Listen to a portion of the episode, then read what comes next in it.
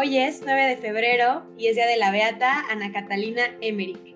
Y para este episodio tengo una invitada, ella es Rosalina Martínez, es una amiga mía y pues ella nos va a platicar la vida de esta beata y pues lo más importante o característico de esta beata que son sus visiones. Bienvenida, Rosy.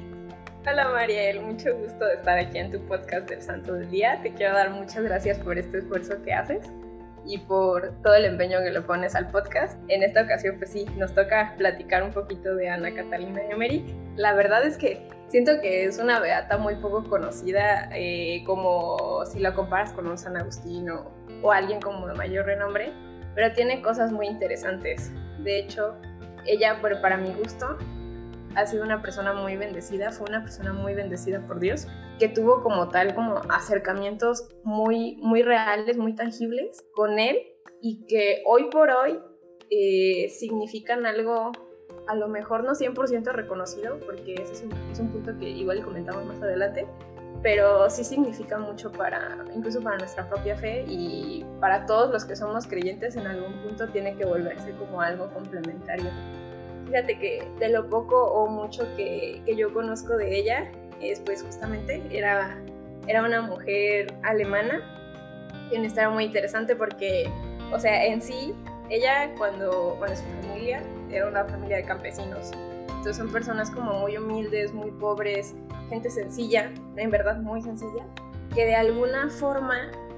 a pesar de todo eso que diríamos como complicaciones humanas, mantenían siempre una espiritualidad muy cercana a Dios. Y de hecho justamente eh, su papá fue, era un campesino alemán, su nombre era Bernhard Emmerich, que era muy humilde, era abnegado, pero tenía una espiritualidad muy fuerte eh, y una cercanía con Dios también impresionante. Pues lo admiraba mucho como en su omnipotencia, como Dios creador y su papá fue como una influencia importante sobre la fe que ella podía tener leía, por ejemplo, en uno de los fragmentos de las revelaciones o de los libros, que justo él le comentaba que, o sea, que, en, cualquier, en cualquier momento, o bueno, es precisamente en ese momento en el que estaban practicando, una misa estaba iniciando cerca de un, en un templo cercano. Entonces él iba como guiándola para que ubicara cuál era el momento de la misa en el que estaban viviendo y al final el tema era como pues es el Señor y aunque tú estés aquí, él puede estar en otro, en otro espacio, puede haber más gente en otro espacio, también rindiéndole culto. Y bueno, Ana Catalina tuvo precisamente esto que mencionó ahorita, estas revelaciones o visiones sobre hechos históricos de la vida de Jesús, de la Sagrada Familia, de los apóstoles y de los santos. De hecho, pues sí, principalmente es como lo que la caracteriza y lo que la ha hecho tan importante y que la gente voltee a verla, ¿no? Y que también la santa se dé voltea a verla. Y una cosa que se me hace a mí muy curiosa de ella es que tuvo visiones de lugares y de momentos que en verdad existieron, que en verdad pasaron, que aún hoy por hoy están en pie, pero ella jamás salió de Alemania. Siempre fue una monja que, de hecho, al final terminó siendo religiosa, bueno, después de un tiempo, eh, y jamás, jamás viajó fuera de su país. No, no era como que, ay, me fui a Francia o fui a Hungría o fui a cosas así, no, ella no visitó simplemente eh, creció en el lugar donde nació y luego se movió a otras ciudades, pero estuvo siempre dentro de Alemania. Y aún a pesar de eso, tenía conocimiento de espacios que a lo mejor ni tú, ni yo, ni mucha gente en mucho tiempo podamos conocer o hayamos tenido la oportunidad de conocer, ¿no? Y una parte curiosa precisamente de que haya sido monja es que por el origen humilde, campesinos, una familia sencilla, no tenía como la posibilidad económica de hacer la aportación de la dote, que en ese entonces era como tu contribución económica para la congregación a la que te estabas uniendo, o sea, era como total el voto de pobreza, o esta parte como también de, renunciar a esa parte económica, pero eh, sí aportaban de alguna manera para, para solventar a la congregación, entonces pues ella era muy pobre, su familia era muy pobre y no tenía como tal ese dinero. Pero a pesar de ello, después de un tiempo la aceptaron en otra congregación y bueno, ahí yo creo que se fue como volviendo muy cercana a las personas y enfrentando diferentes situaciones que pues obviamente eran muy humanas. Yo creo que, y eso es como muy mi percepción, cuando alguien entra, cuando una mujer entra a una congregación, o incluso cuando un hombre entra a una congregación de sacerdotes, pues hay de todo, o sea, es como en la escuela. Hay unos que son más humildes, hay unos que son, eh, que a lo mejor sus papás tienen mejores posiciones económicas o lo que quieras. Entonces hay que lidiar incluso como con esa situación tan humana, ¿no? Y pues justo ella, ella entra a, a ser religiosa y pues es una religiosa que no, no tiene una vida como activa fuera de, de su propia congregación, ¿no? que son las que normalmente conocemos como de claustro. Y con el paso del tiempo, la verdad es que no me acuerdo bien a qué edad es que empieza a tener las visiones, pero justo ella empieza a tener como una enfermedad, se empieza a complicar y tiene que estar como recibiendo visitas de doctores. Y entonces también pasa que empieza a tener estas, estas visiones y estas revelaciones. Y fue uno, una persona que fue muy importante justamente en las revelaciones, es Clemens Brentano, que es un escritor romántico que en ese entonces él tomó nota de todo lo que ella le iba contando de las revelaciones. De hecho, hay una parte muy interesante donde menciona que desde que ella lo vio entrar a, su habitación para, pues, para conocerla, le dijo que él era el elegido de, Dios para ayudarla a cumplir su misión de transmitir las revelaciones. Y una parte que a mí se me hace como muy impactante de él es que mencionan que después de haber estado en tanto tiempo en contacto con Catalina, él se convirtió al catolicismo. O sea, al estar viendo cómo, cómo ella lo vivía, cómo ella lo recibía, las visiones que Dios le regalaba y lo que él tenía que ir descubriendo, yo creo que también, o sea, como que su alma fue el impacto y fue como ese llamado y, y ese sentirse atraído por ese convencimiento que tenía Catalina. Igual de estas personas que se acercaban con ella, estaba su doctor que se llamaba Franz Wessner y llevaba, él en su caso llevaba un diario de cada encuentro que tenía con ella. No era como tal todas las visiones, pero sí de lo poco o mucho que ella le fuera contando. Entonces como que existen eh, personas que fueron redactando, que fueron compilando la información que ella podía compartir y lo que ella estaba viviendo, ¿no? Entonces como que al ser una persona muy humilde, con un origen tan sencillo, con una situación en la que dices como pues es complicada, pudo también a través de eso impactar a muchos, a muchos corazones y a muchas personas. Y, o sea, yo creo que también todo eso llevaba como, dice un amigo mío, que todo gran poder lleva una gran responsabilidad, yo creo que le gustan mucho las películas.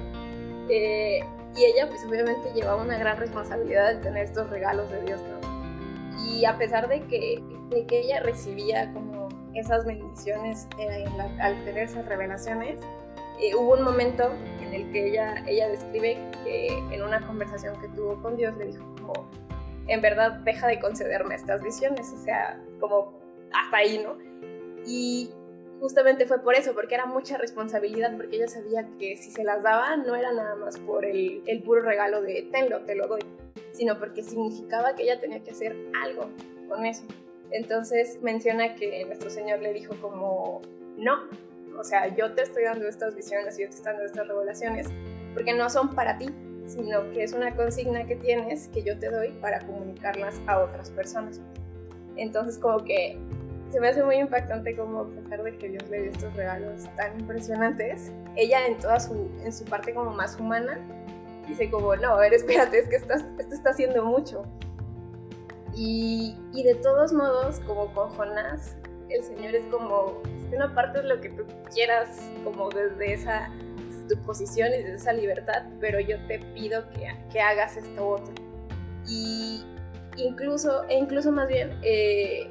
dentro de la misma libertad de Catalina,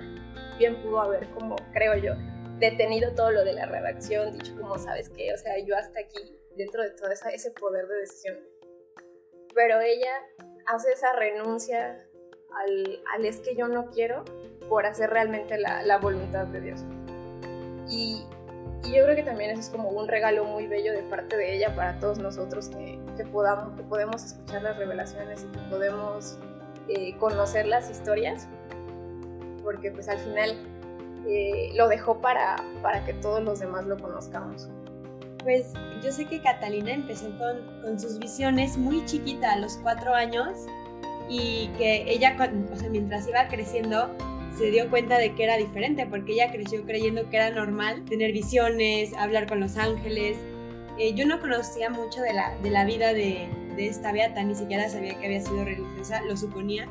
pero yo sí, yo sí leí un libro sobre unas visiones que tuvo sobre la pasión de, de Jesucristo, ¿no? También conozco gente que han leído pues de la Navidad, del, bueno, del nacimiento, y aunque sí, si bien no es como una, eh, un dogma de la iglesia creer en estas revelaciones que se llaman revelaciones privadas, no van en contra de lo que la Biblia nos dice y para muchos fieles es un complemento muy bonito o les puede servir mucho imaginarse como con más detalles pasajes de la, de la vida de Jesús. La verdad creo que, eh, pues creo que se han hecho bien sus, sus visiones, no todo el mundo es muy, como, no es su forma de meditar tal vez, pero muchos son así entonces, la verdad está muy interesante y más que ella ha sido la persona a la que, bueno, según lo que ella relata, Jesús le dijo que es la persona que más visiones ha tenido y revelaciones. Y que también es una parte bien interesante, como lo dices, o sea, no es, no forma parte del magisterio de la iglesia, no sustituye nada de lo que se diga en la Biblia, más bien es eso, ¿no? Lo complementario, que como te decía al principio, hay cosas que obviamente no están todavía como 100% pues, reconocidas, porque pues es, es necesario cuestionarlo para poderlo ahora sí que analizar a mejor detalle. O sea, pasa lo mismo como con otros casos como María Valtorta o Picarreta, que también es como, sí, son revelaciones privadas, pero necesitamos eh, ahora sí que quitar todos aquellos factores que puedan decir, híjole, a lo mejor esto puede estar sesgado o puede no estar sesgado, pero sí es una cosa muy importante como complementariedad. Eh, que ahí, por ejemplo, yo, yo pienso que para poder realmente vivirlo desde el lado complementario, primero tienes que, que, entender, más bien como abrazar mucho tu fe, porque digo al final que se diga A o que se diga B no quita como la esencia y la naturaleza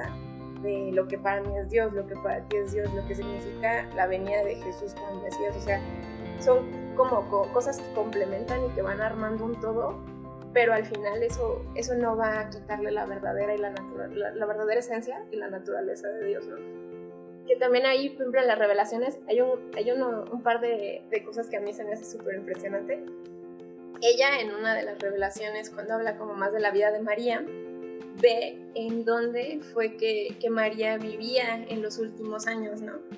Y después de tiempo de que ella tuvo la revelación, hubo una expedición para buscar, pues precisamente para ver si era o no era cierto lo que estaba diciendo. Y al final, en verdad encontraron la casa donde estuvo eh, la Virgen María en los últimos años. De hecho, está en Éfeso, en Turquía, y la, encontraron en 1891. Y me acuerdo, bueno, es más impresionante, justamente platicaba con mis papás y con mi hermano, uno de mis hermanos sobre esto, cómo los, los, que fueron a hacer la expedición conocían Turquía, conocían los mapas, conocían todo, pero fueron siguiendo las direcciones de una monja que jamás había salido de Alemania. Y era tal cual lo había visto ella y era tal cual, y sigue siendo como las ruinas, tal cual como ella las vio. Y actualmente, este, bueno, ahí en, la región le llaman la Puerta de la, Puerta de la Santísima, y ahorita ha sido visitada por tres papas y, actualmente está como, creo que sí está como considerado un lugar mariano, pero a mí se me hace impactante cómo ella tiene visiones de hechos históricos de lugares que son, o sea, son 100% reales, no fake, o sea, están ahí. Y, y dices como, o sea, em, para mí es como me empiezo a cuestionar como el, esto de verdad es un verdadero regalo de Dios y no puedes decir que que es algo totalmente inventado, o sea, no, no puedes decir como, híjole, se lo sacó de la manga, leyó un muy buen libro y se le ocurrió que, que esto iba, ¿no? te da confianza y bueno, también yo me acuerdo que cuando fue Semana Santa del 2018, ahí leí su relato sobre la, la pasión de nuestro Señor Jesucristo y bueno, o sea, no, no sé si sucedió así o no, pero creo que te hace sentir muy cercano, porque, eh, bueno, en la Biblia y la tradición está todo lo que necesitamos para ser católicos, pero tal vez para las personas más visuales que pueden leer estas narraciones y, sentirse ahí, sentirse parte de, o, darse una idea más cercana. Y, y, me acuerdo que a mí se me, me impactó mucho y dije, pues sí es todo lo que sufrió Jesús por nosotros. Entonces, creo que nos puede ayudar en nuestra espiritualidad. Y, y pues nada, Rosy, te agradezco mucho por compartirnos la historia de esta beata, eh, que la verdad pues como muchas otras se conoce más por, su, por sus visiones que por su historia, pero creo que su vida tan sencilla, su vida pues eh, con tanta obediencia, con tanta humildad, pues nos deben de, de inspirar. Sí, totalmente. Y de hecho ya yo creo que no es la única que se ha sentido tocada, porque precisamente otro de los como fun facts que había es que Mel Gibson leyó algunas partes precisamente de, la amarga pasión de Cristo que ella escribió en sus revelaciones y tomó ciertos fragmentos para poder hacer el guion. Yo creo que eso ha sido como mucho impacto, una película de la pasión de Cristo que impactó tanto en general el mundo y yo creo que también ahí pues a nosotros nos deja, a mí me deja personalmente la tarea de, de conocer un poquito más sobre ella, de conocer más sobre las revelaciones y así como como verlo como un complemento, como una forma también de estar más cerca. Y muchas gracias a ti, Mariel. No, gracias a ti. Y pues, Beata Ana Catalina Emmerich ruega por nosotros.